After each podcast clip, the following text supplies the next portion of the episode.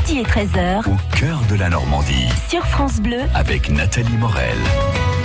Michel de Decker, bonjour. Bonjour Nathalie. En ce 1er mai férié, on prend la direction du bord de mer. Il existe des plages normandes sur lesquelles les grains de sable sont curieusement très très gros, des plages cauchoises notamment. Eh oui, et c'est une curiosité typiquement normande que le galet, qui existe grâce à l'éboulement des falaises, qui libère des pierres dures, des silex ou du grès, de la silice très pure enserrée dans le calcaire. Constamment roulé par la mer, le galet s'est usé, arrondi, il est devenu de plus en plus petit et il a toujours conservé son excellente réputation. Ainsi, au début du XXe siècle, son industrie employait-elle une main-d'œuvre nombreuse. On le ramassait, on le triait, on le mettait en sac, on l'exportait par bateau.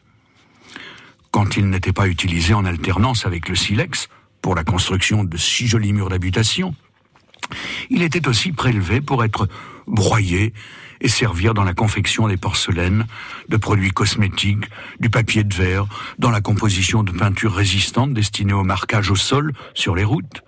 Et oui, les galets interviennent également dans la fabrication de produits chimiques, car leur neutralité absolue leur assure un rôle d'excellent broyeur. Mais, mais en 1974, l'appauvrissement trop important du stock de ces cailloux ronds qui bordent tout le littoral cauchois hein, va entraîner l'arrêt du ramassage. Seule une entreprise en baie de Somme, autorisée à l'exploiter, exporte dans le monde entier le galet produit par la côte d'Albâtre. Aujourd'hui, il joue un rôle important dans la protection de la côte en, en constituant un rempart naturel contre l'attaque directe des vagues en pied de falaise.